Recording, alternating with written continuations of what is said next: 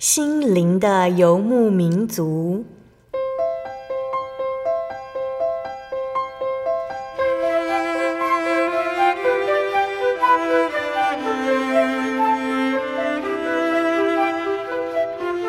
在这个谁都不管谁的后现代社会里，每个人的心灵都是游牧民族。成长的过程就是寻找的过程。每一颗漂泊的心灵，其实都在寻找生命的绿洲。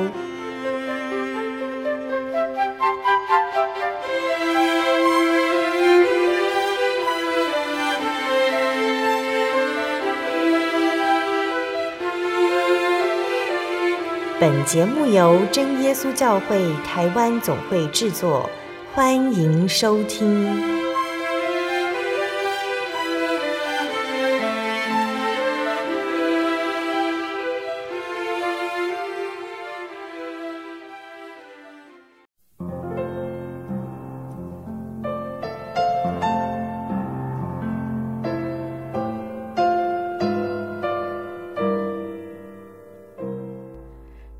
坐在空中的听众朋友们，大家平安，欢迎收听心灵的游牧民族，我是贝贝。大家这个星期过得愉快吗？在节目开始之前，贝贝想和听众朋友们分享一句圣经经节哦，那是记载在圣经旧约的出埃及记十四章十三节。这里说，摩西对百姓说：“不要惧怕，只管站住，看耶和华今天向你们所要施行的救恩。”因为你们今天所看见的埃及人，必永远不再看见。亲爱的听众朋友们，神三番两次的告诉我们，不要自己解决问题，他要我们停下来看他处理。生命中有些事情不该自己动手，就像今天经节里说到的，当以色列人他们面对汪洋大海，后方又有法老的追兵。他们除了静候神的解救，还能怎么做呢？神会现身的。那有一个例子就是这样子哦。英国呢有一个叫做乔治·穆勒的人，他开了一间孤儿院。他经常不晓得给孩子的下一餐在哪里，但是他决定，无论孤儿院有多匮乏，他都不会向人开口求助，而是向神祈求。因为神答应会照顾他仆人的需要，倾听他们的祷告。神没有让穆勒还有孤儿们失望哦。他们在布里斯托的孤儿院里总是不愁吃穿，有时他们需要的食物或衣服，直到最后一刻才会出现，但总会来到。穆勒知道神永远会抓准时机，他从不让自己因为担忧而惧怕。也绝对不会抢在神之前行动。亲爱的听众朋友们，从这里呢，我们可以知道，就算状况再糟，也要记得神能行神迹。认真祷告，让神在我们的心里和生命做工，否则我们永远也不会晓得他能够为我们带来多大的改变。所以，期盼我们都可以这样子向耶稣祷告，亲爱的主。我喜欢自己解决事情，很难等候你为我处理，请教导我学会倚靠你，学会向你祷告。阿门。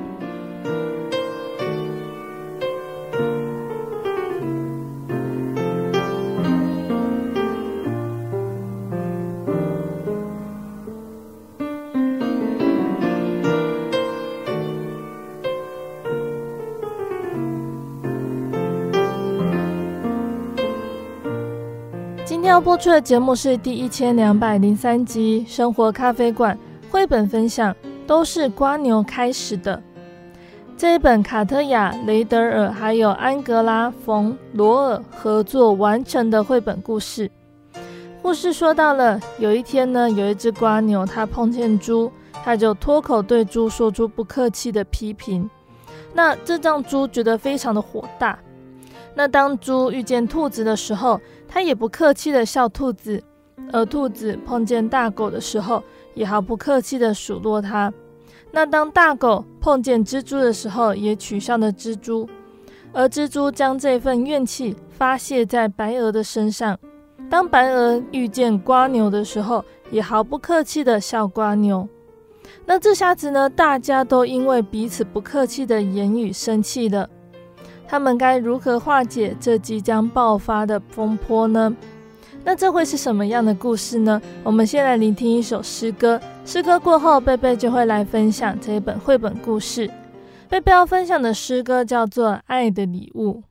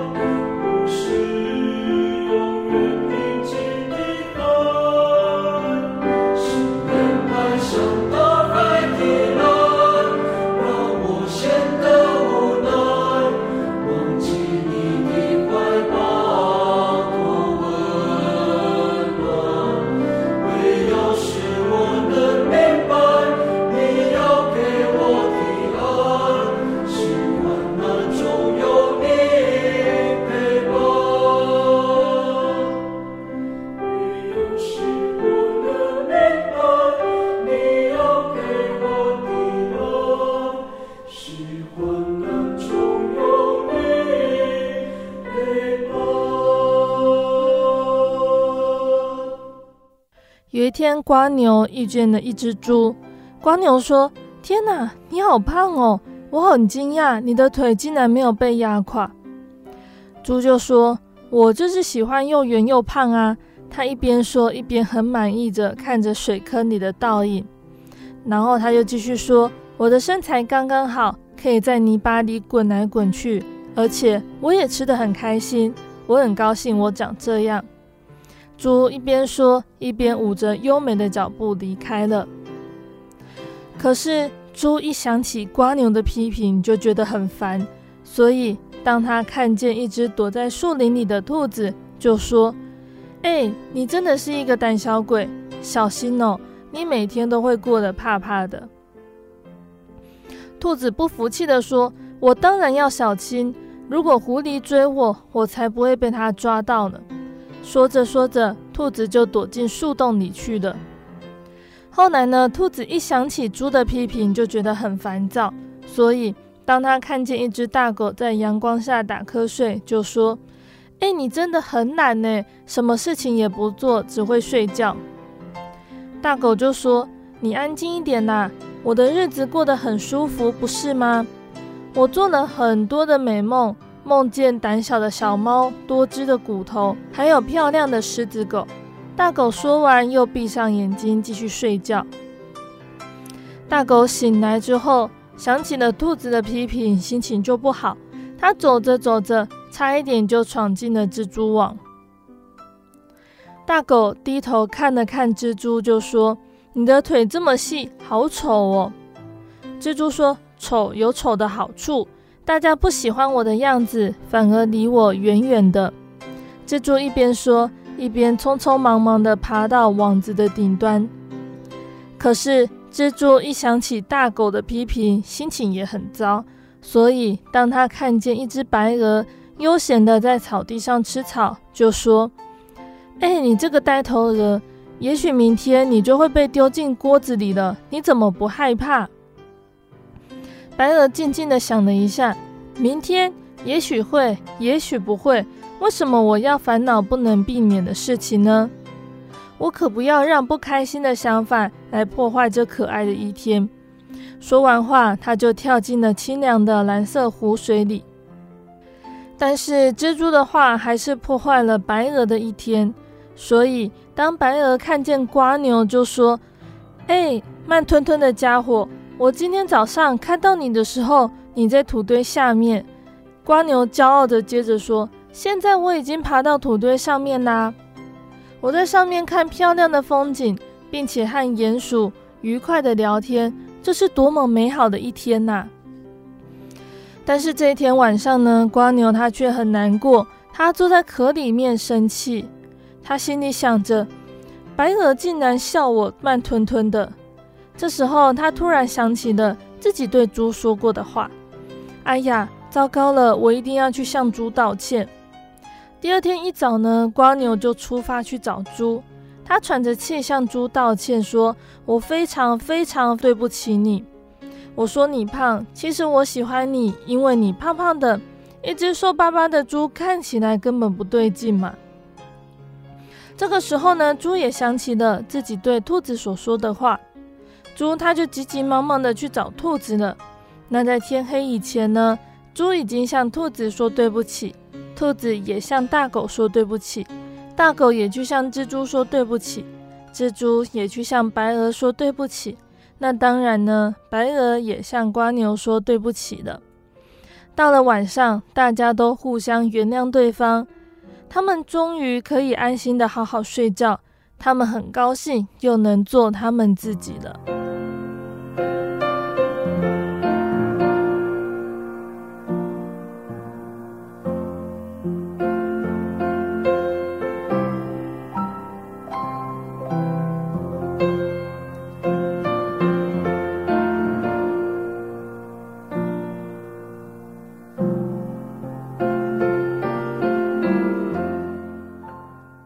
亲爱的听众朋友们，今天的绘本就分享到这里喽。那今天贝贝跟大家介绍都是瓜牛开始的这一本绘本故事。那这个故事让我们想到了什么呢？一连串无形造成的因果关系，带出这个关于情绪、自我肯定还有人际关系的故事哦。那我们可以从故事中看到呢，一路走来原本毫不相干的个体。他们是多么容易互相受影响。每只动物被批评的时候，都为自己解释或辩护，不论他们本来是不是真的喜欢自己的特点，或者其实是为了保护颜面而找理由，他们的心情终究受到影响，没有办法以对自我的认知来安慰自己。那听众朋友们听完这个故事的时候，会不会觉得这个就好像小朋友一样？小朋友他们一刚开始进入团体，有越来越多的人际关系的时候，他们就会面临很多的挑战。别人不接纳、不欣赏，或者是有嘲笑、贬损的时候，该怎么办呢？那这个故事呢，也带出了从不同的角度来看同一件事情，会有不同的解读哦。像是兔子，它是躲躲藏藏的。在猪看起来是胆小，对兔子而言却是谨慎。大狗它不屑蜘蛛的丑，但是蜘蛛却认为那正是它不受干扰的好处。那故事安排六段动物之间类似的对话，这就提供给我们方向，可以让我们去了解到同一件事情不同的观点，这些观点衍生出的结果，还有可能会有的情绪。那我们也可以在阅读这本绘本的时候呢，练习思考，还有判断别人的看法是不是事实。我们可以借此培养批判性的思考能力，还有求证的精神，才不至于盲目同意或者是跟随别人，也会懂得去尊重别人的情绪，愿意关心和理解别人的感受。我们也能够对自己产生正确的自我评价和肯定。那这本绘本故事呢，看起来就好像是一个无形的炸弹，从一只动物传给另外一只动物。故事中的白鹅呢，它虽然知道不要让别人的想法来破坏自己的生活，可是它做不到，它还是烦恼透了，又继续把这个炸弹往下传。所以，我们除了要有能够判断问题的能力之外呢，我们也要找出适合自己的方式来抒发情绪，学会鼓励和安慰自己，避免去伤害自己和他人，做出迫害性的行为。那在生活中呢，我们难免还是会遇到一些不仁慈的人。某些时候，即使我们试出了善意，也常常得不到合理的对待。因为人并不是绝对的理性，就像故事中的动物们一样。有的时候会受到情绪的影响，那人性里面的恶也常常借着暗黑意识而表现出成见、论断、自负，甚至是以大欺小、欺善怕恶等等。当我们面对他人无理的谩骂，还有难堪的羞辱的时候，不知道我们是不是也曾经有过以恶报恶的念头呢？但是圣经上面告诉我们，不可为恶所胜，反要以善胜恶。这个经节就可以作为我们一个提醒：当我们即将失去理智，想要靠着血气来回敬对方的时候，我们就要想到这个经节。如果我们和那个苦待我们的人一样，那我们就像是那个恶者了，怎么能够自称是神的儿女呢？那身为基督徒呢，不管是身处于在社会中，或者是弟兄姐妹在一起的教会，我们都应该要格外谨慎、理智。学习用圣经的话语、神所赐的智慧去分辨、去思考。那首先，当我们面对突如其来的冲突、逼迫，我们千万不可以一开始就检讨别人，反倒应该先自我反省、检视自己。因为我们每个人呢，都存在着本位主义，总是以自己的想法为最正确，自己是最良善的。可是神却提醒我们，为什么？我们看得见弟兄眼中有刺，却不想起自己眼中有梁木呢？也许是我们先得罪了别人而不自知，得了便宜还卖乖呢？即或不然，我们也知道每个人都有过错，我们应该用着同理心来怜悯、宽恕，还有互相原谅。想想哪天我们犯错了，也是期待这样子被宽容对待的。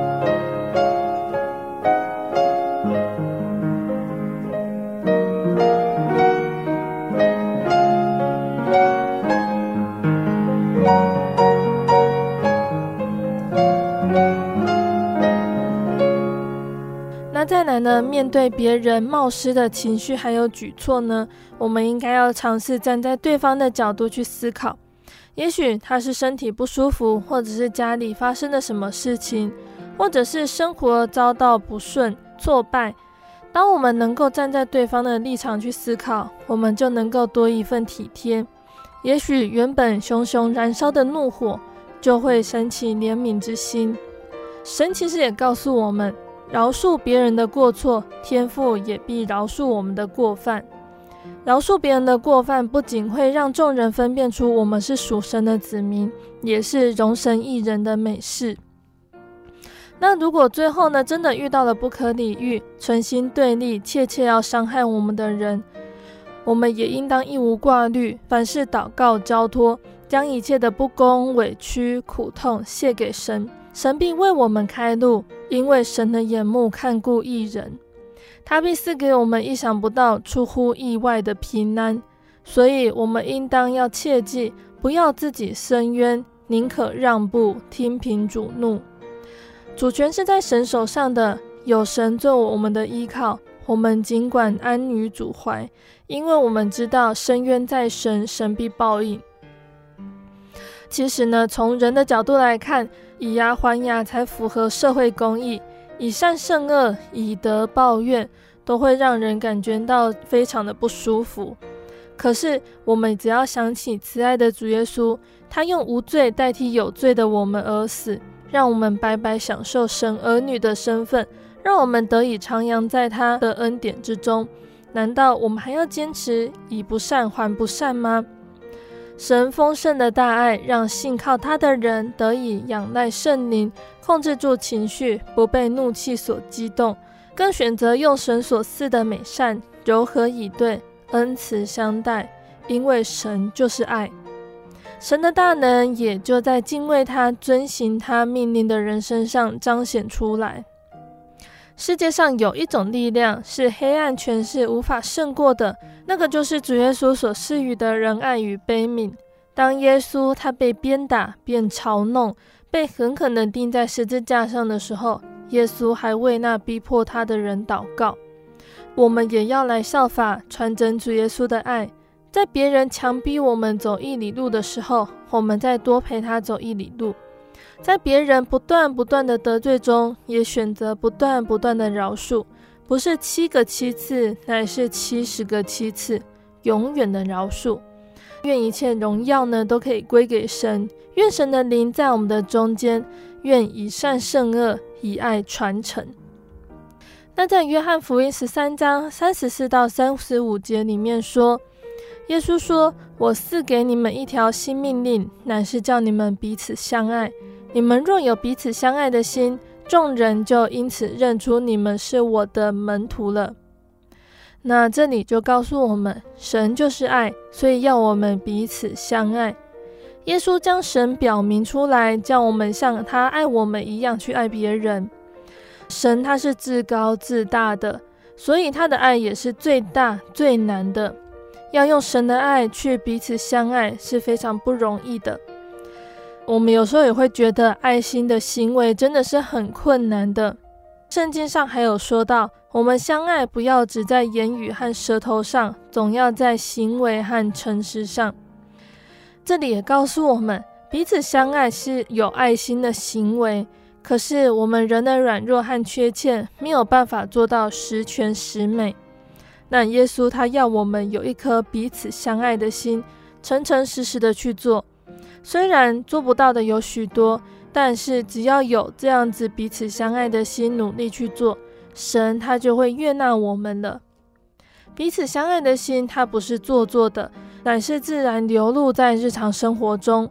我们的言行举止如果蕴含的爱，就能够让周遭的人感受得到，而认出我们是耶稣基督爱的门徒。最后呢，在哥罗西书三章十二到十四节这里还有说到。你们既是神的选民，圣洁蒙爱的人，要存着爱心。爱心就是联络全德的。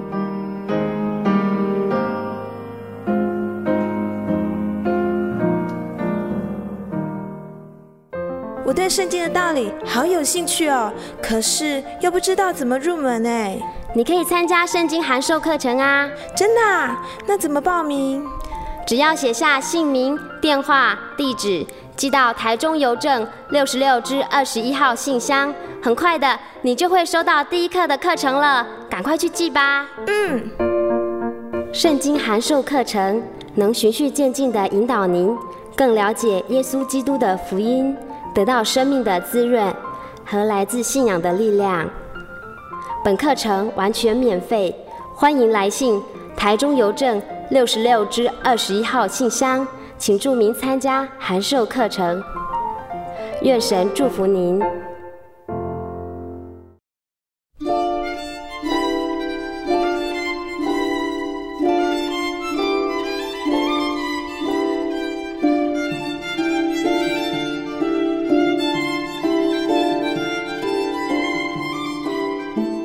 亲爱的听众朋友们。欢迎回到我们的心灵的游牧民族，我是贝贝。今天播出的节目是第一千两百零三集《生活咖啡馆》绘本分享，都是瓜牛开始的。节目的上半段呢，贝贝跟听众朋友们分享了一本叫做《都是瓜牛开始的》这本绘本故事。人的天性都是以自己为中心，以自己的利益为前提。可是主耶稣吩咐他所救赎的人都要彼此相爱，因为主耶稣喜悦我们活在爱中，使我们像他爱我们一样去爱别人，让周遭的人感受得到，认出我们是属耶稣的爱的门徒。节目的下半段，贝贝要继续来和大家分享圣经故事哦。欢迎听众朋友们继续收听节目。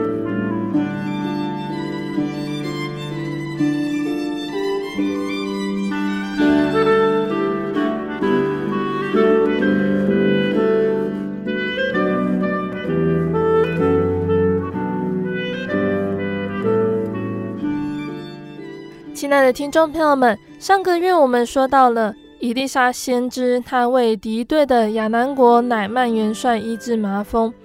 乃曼元帅因为一位以色列女仆所做的见证，而来到以色列寻求伊丽莎先知医治。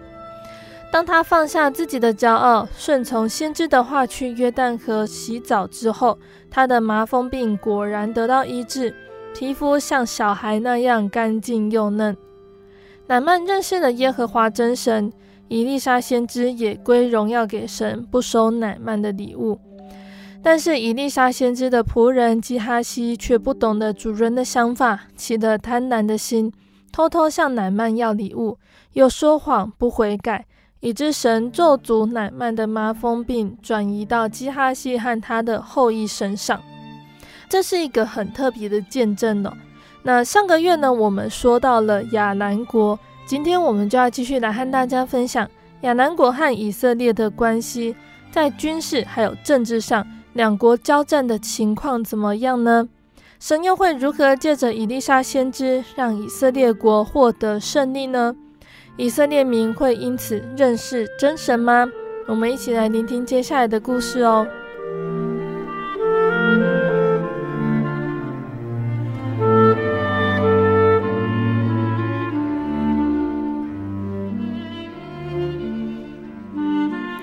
亚兰国和以色列国，他们交战好几次，形势却一直对亚兰国不利。有人不断向以色列王来揭露他们的军事秘密。亚兰国王他满腹牢骚地说：“皇宫里面必定有奸细。”那在朝的臣子呢，就有人向他说：“我们全部都对你忠心耿耿的。”是以色列国的以利沙先知将所有的事情告诉他的国王。亚兰国王他就下令说：“那就要派遣军队去抓拿伊丽莎。”一支强大的亚兰军队随即出发，前往伊丽莎居住的多坦城。那第二天早上，伊丽莎的仆人出去打水，他猛然吓了一跳，他看到全城都被敌军包围，他就赶快回去跟伊丽莎先知报告这个消息。那个仆人他慌张地问说：“我们该怎么办呢？”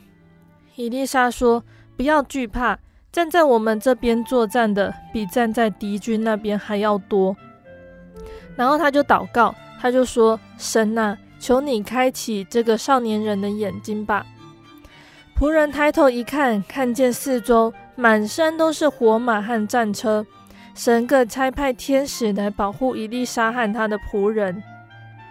当亚南军开始进攻的时候，伊丽莎他再次祷告说：“神啊，求你关闭这些人的眼睛。”亚兰士兵他们突然发现，他们什么东西都看不见了。伊丽莎上前请缨给他们领路，就把他们带到以色列王面前。当他们都安全进到撒玛利亚之后，伊丽莎才祷告，求神把他们的眼睛再次张开。以色列国王感觉非常的高兴，现在他的敌人生死就操纵在他的手中。他兴奋地问伊丽莎说：“我可以把他们全部都杀掉吗？”伊丽莎说：“万万不可，让他们吃饱，然后打发他们回国吧。”这样的举动让惊慌的亚兰士兵是多么的诧异，他们竟然受到敌人用国宴来款待。当他们回到亚南国去的时候，心里对以色列人的看法已经大有改变了。从此以后，他们就不再入侵以色列的国界。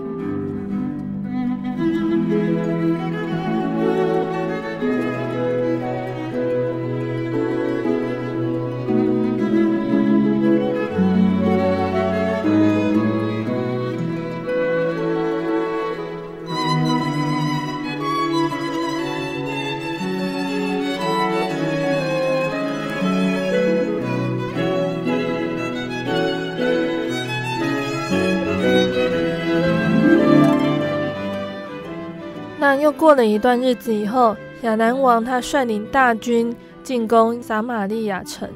他们在城外扎营，断绝了撒玛利亚城和外界的联系。不久，城里的粮食越来越少。很富有的市民，他们甚至要用高价才可以买到一只驴子的头来做晚餐，而那些穷人就只有挨饿的份。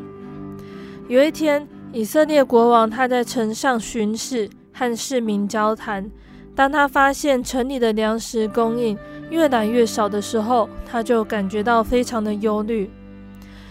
国王说：“都是伊丽莎的主意，我要杀了他。”伊丽莎她没有外出，她却已经知道国王所想的一切，于是耐心等候王的驾到。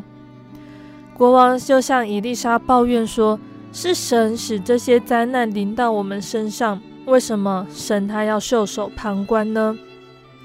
伊丽莎就对国王说：“神向你保证，明天这个时候，撒玛利亚城内就会有最好的谷物出卖，价钱会比今天售出的货还要便宜八成。”这个时候，国王的军长他大笑，他说：“那根本是不可能的，除非神从天上降下大量的谷麦来。”以利莎盯着他，对他说：“神的话必定实现，你等着瞧吧。然而，因为你不相信神能够行这奇事，那些粮食你将一颗都不能吃。”那在撒玛利亚城外呢，有四个人，他们比城里的人更惨。他们和乃曼一样，都是罹患大麻风。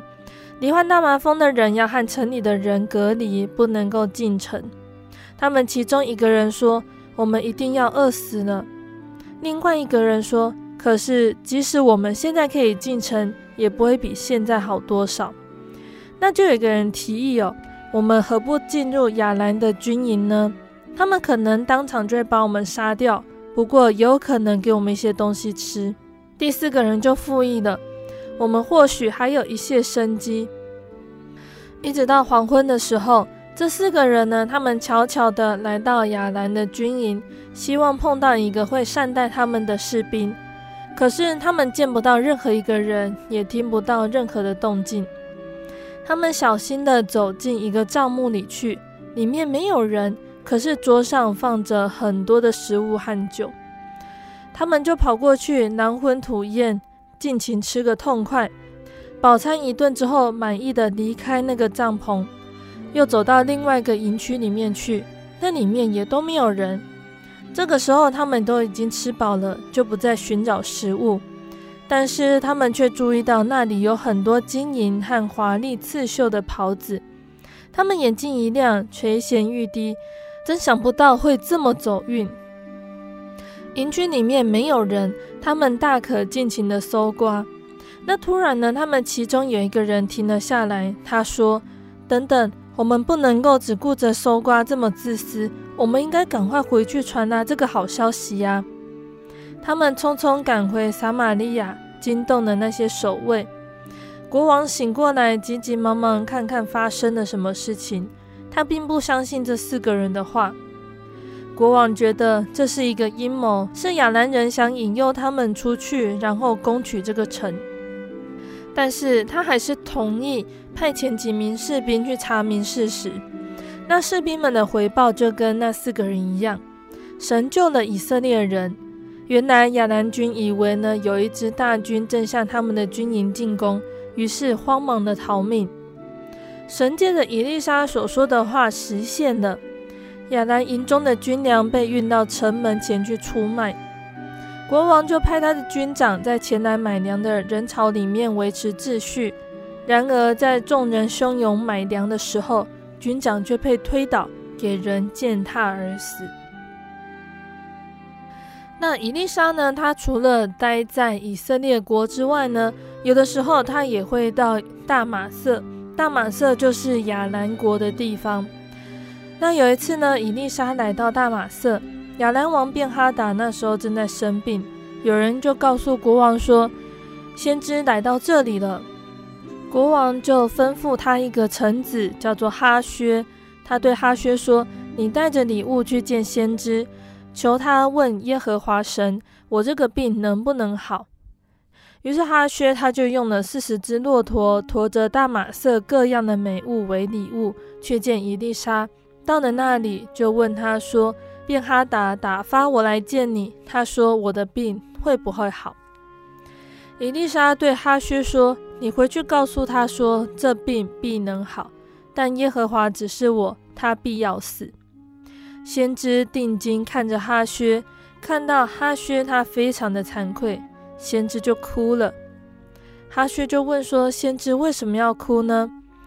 先知回答他说：“因为我知道你必苦待以色列人，用火焚烧他们的宝藏，用刀杀死他们的壮丁，摔死他们的婴孩，剖开他们的孕妇。”哈薛说：“你仆人算什么？不过是一只狗，焉能行这大事呢？”伊丽莎就对他说：“耶和华指示我。”你必做亚兰王。哈薛离开了伊丽莎，回去见他的主人。便哈达就问他说：“伊丽莎对你说了什么？”哈薛就回答他说：“他告诉我，你必能够好。”但是隔一天呢，哈薛就拿棉被浸在水里，蒙住国王的脸，国王就死了。于是哈薛篡了他的位。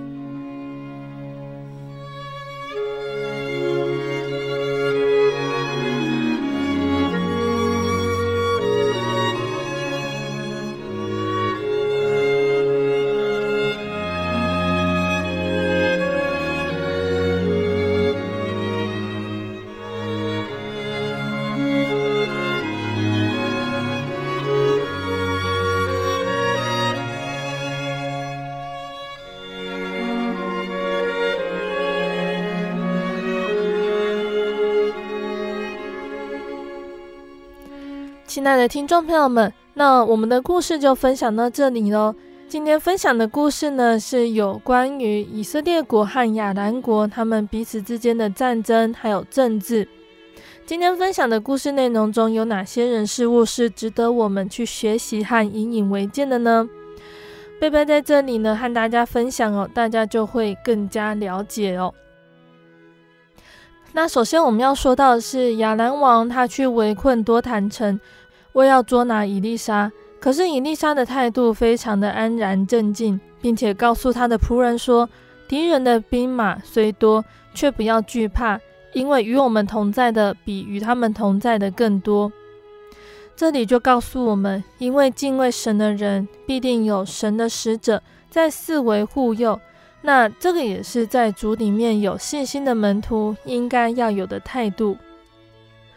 这段故事内容呢，是记载在《列王记下》第六章的地方哦。亚兰人和以色列人，他们彼此是常有战事的。在圣经《列王记下》有讲到，亚兰军两次来围困以色列人，一次是围困以利沙所住的多坦城，再一次是围困以色列的京都撒玛利亚城。只是因为神和以利沙同在，在被围困的时候，很奇妙的解了围。那这件事情呢，对我们属灵方面也有重要的教训。我们刚刚就有说到，亚兰王呢，他围困了多坦城，为了要抓拿伊丽莎。可是伊丽莎却安慰他的仆人说：“与我们同在的，比与他们同在的更多。”那在圣经的诗篇三十四篇第七节里面就有说到：“耶和华的使者在敬畏他的人四围安营，搭救他们。”大卫呢，他也在诗篇二十七篇第三节里面也说到：虽有军兵安营攻击我，我的心也不惧怕，因为有神的使者保护。敌军虽然多，又何足畏惧呢？那围困以利沙的亚兰军呢？他们最后竟然反而被以色列人所围。那这个故事呢，就有几个属灵的道理哟、哦。第一个就是先知他的眼目光明，他有信心的明眼，能够将亚兰王在卧房里所说的话告诉以色列王，预知亚兰王的策略，得以防备。那尤其有明亮的眼睛呢，能够看见帮助自己的天军比敌军更多，所以安慰仆人不必惧怕。那相较于敌人的眼目昏迷，那这一点呢，也可以分成两个部分来说。第一个就是他们的心眼昏迷，亚南王还有臣宰还有士兵的心眼都被昏迷了。他们明明知道以利沙能够知道国王在卧房里所说的话。并且好几次在以色列王面前破坏他们的计谋，这样有神大能的先知，难道就可以靠他们的士兵去抓拿吗？他们的士兵虽多，却不知道护卫先知的天军更多，他们的心眼实在太昏迷了。那第二个，也就是肉眼的昏迷，亚兰士兵他们下到伊丽莎那里，有伊丽莎的祷告，他们的肉眼也昏迷了。都跟着伊丽莎来到撒玛利亚来。那我们在查考这段故事的时候，所要注意有三点哦。第一个就是敌军他忽然来围困，使我们留意这个危险的世界，不知道什么时候会有祸患要来。那第二个，有神的天君特别维护，表示敬畏神的人必定有神的使者在四围护佑。第三，先知的态度是安然镇定。又宽容善待敌人，以善胜恶，那这个就是在主里面的基督徒应该要有的态度。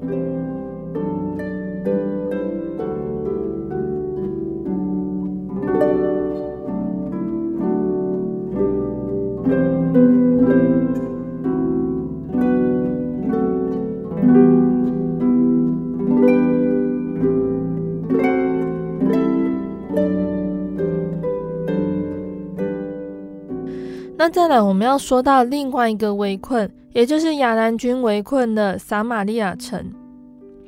那从这里呢，我们可以观察到，城里被围困，当时的情况真的是非常的艰难。城中因为绝粮而大饥荒，甚至母亲杀了亲生的儿子来充饥。以色列人他们遭遇饥荒的穷苦，是因为他们远离了神。可是呢，以色列王他不但不检讨遭遇灾祸的原因，反而发怒要杀害先知。相较于以色列王的情绪，我们就可以看到以利沙他的镇定。但这次撒玛利亚被围困到情势这么严重，在生死存亡的关头呢，以利沙仍然是坐在家中，以色列长老也与他同在，这样子的安然静坐，因为他晓得。神必拯救他的百姓，城中的长老也和他同坐，静听他的训诲，静待神的时候来到。那这是在主里面有信心的门徒应该要有的态度。现今的世界呢，其实也就像撒玛利亚城一样，在灵性上有极大的饥荒。神他预备了非常丰富的属灵恩惠要供给人。需要我们勇敢的去传福音，使万民蒙拯救。圣经常常记载那些与选民有关的国家，他们虽然是外邦，神却借着那些国家来作为他管教以色列的杖，也提醒我们要时常警醒。那个时候，以利沙他对国王说：“神必拯救当时撒玛利亚城的危机。”显明先知的眼睛不是看见撒玛利亚的缺乏，乃是看见神的供给能力。那虽然有一个是搀扶国王的军长，他不相信，可是第二天以利沙所说的预言都应验了，就是那看不见的火车火马，也就是天上大军的声音，吓走了亚兰军，并且将很多的衣服、食物、财物全部留在撒玛利亚城外的营中。那在饥荒绝粮的时候，神使他的百姓在苦难中得到解救，实在是很奇妙的作为哦。那在故事中，四个长了大麻风的人呢，他们是故事里面很主要的关键哦。这四个长大麻风的人是人所讨厌的，他们不准住在城内的民中，却被神所用去传报佳音，做了拯救以色列民众的工具。他们不顾生命而行，因而得到物资可以丰富的生活。那他们得到了好消息，如果不去传扬，就必定有灾祸。当时撒玛利亚城的人借由这四个人传报的好消息而得到解救。那再来，我们也要说到以利沙和亚兰的新王哈薛的事情。在这些经节中呢，论到以利沙被差到大马色，对亚兰国传达关于换王朝的信息。神将哈薛置于亚兰国的王位上。他是一个残暴、凶暴、无所畏惧、自以为有能力要成功的人。哈薛他其实是想要杀便哈达的。以利沙对哈薛说：“你回去告诉便哈达说，这病必能好，但耶和华指示我，他必要死。”神人定睛看着哈薛，甚至他惭愧。以色列国该受刑罚，是因为他们离弃了神。以丽莎的心疼痛起来，因为知道哈薛要苦害以色列民，所以和他说话的时候，以丽莎就哭了。以丽莎的心如此的忧伤，神的心岂不更忧伤呢？那至于哈薛他是如何苦待以色列人，在圣经里面没有很详细的记载，但是从列王记下第十章三十二节。十三章三节还有二十二节这几个简单的经文里面，我们可以知道，这个亚兰的新王哈薛，他曾经多次苦害了以色列人。难怪以利沙知道哈薛要做亚兰王的时候，就伤心的流泪。那这边我们要特别来讲到伊丽莎哭了这件事情呢，在列王记下第八章十一到十三节这里说。神人定睛看着哈薛，甚至他惭愧，神人就哭了。哈薛说：“我主为什么哭？”回答说：“因为我知道你必苦害以色列人，用火焚烧他们的宝藏，用刀杀死他们的壮丁，摔死他们的婴孩，剖开他们的孕妇。”哈薛说：“你仆人算什么？不过是一条狗，焉能行这大事呢？”以利沙回答说。耶和华指示我，你必做亚兰王。圣经中记载的先知以利沙呢，他大多数的时候都是正直、无所畏惧的，甚至能够勇于言辞来责备君王。可是这里却记载先知流泪，这样柔情软弱的一面。原来是先知他因遇见眼前的人将冷血无情地残害自己的同胞，所以不禁难过的哭了。那从先知所描述的情景呢，我们不难想象他心中的悲痛。但是令人困惑的是，面对这残害之人，为什么先知他只有流泪，没有激动的责备他，也没有看到他对神的安排提出任何的质疑？当哈薛虚伪的说“你仆人算什么”时，那很可能哈薛他心里面早已经计划好要谋害国王了。先知也没有戳破他的谎言。当先知说国王的病必好，但他必要死的时候，先知应该知道哈薛会杀了国王。先知他只有淡淡的说：“耶和华指示我，你必做亚兰王。”和刚刚流泪的激动情绪是截然不同的。圣经中他特意记载了神人哭了，却又描述他冷静的说出之后的话。颇耐人寻味。我们可以这样子推论：神人他哭了，说明他内心自我的情感；而后冷静的举止，没有责备哈薛，则是明白顺服神旨意的表现。在新约里面呢，当彼得听到耶稣要受难的时候，彼得他紧张地说：“这事必不临到你。”耶稣他却责备彼得说：“撒旦退我后边去。”你是绊我脚的，因你不体贴神的意思，只体贴人的意思。从这个例子就告诉我们，人带着肉体总有情感，神没有要我们抛弃情感，但是神要我们在情感和圣灵交战的时候，选择顺服圣灵。那最后，愿我们都有充足的属灵智慧，能够看透万事，顺服神圣灵的带领。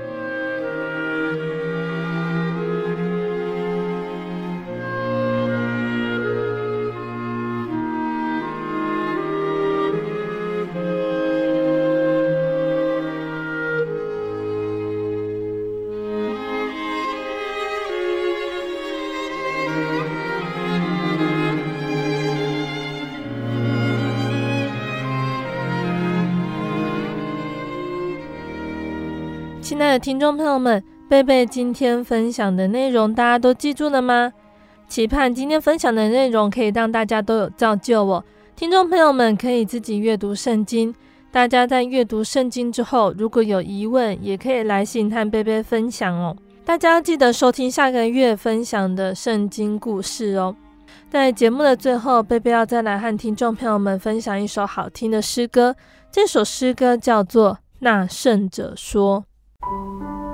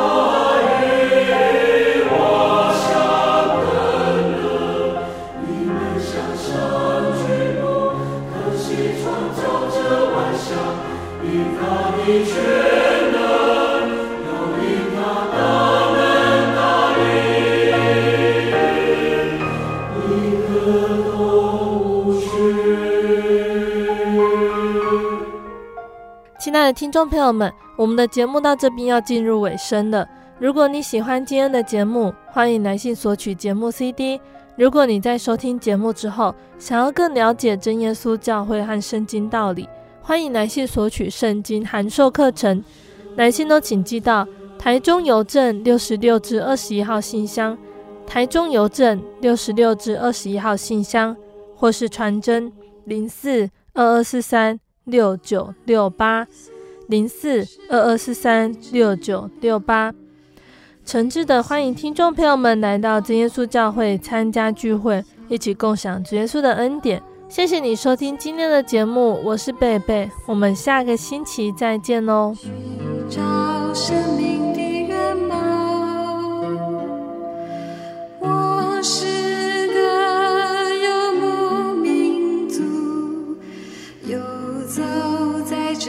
乡的小路，有欢笑。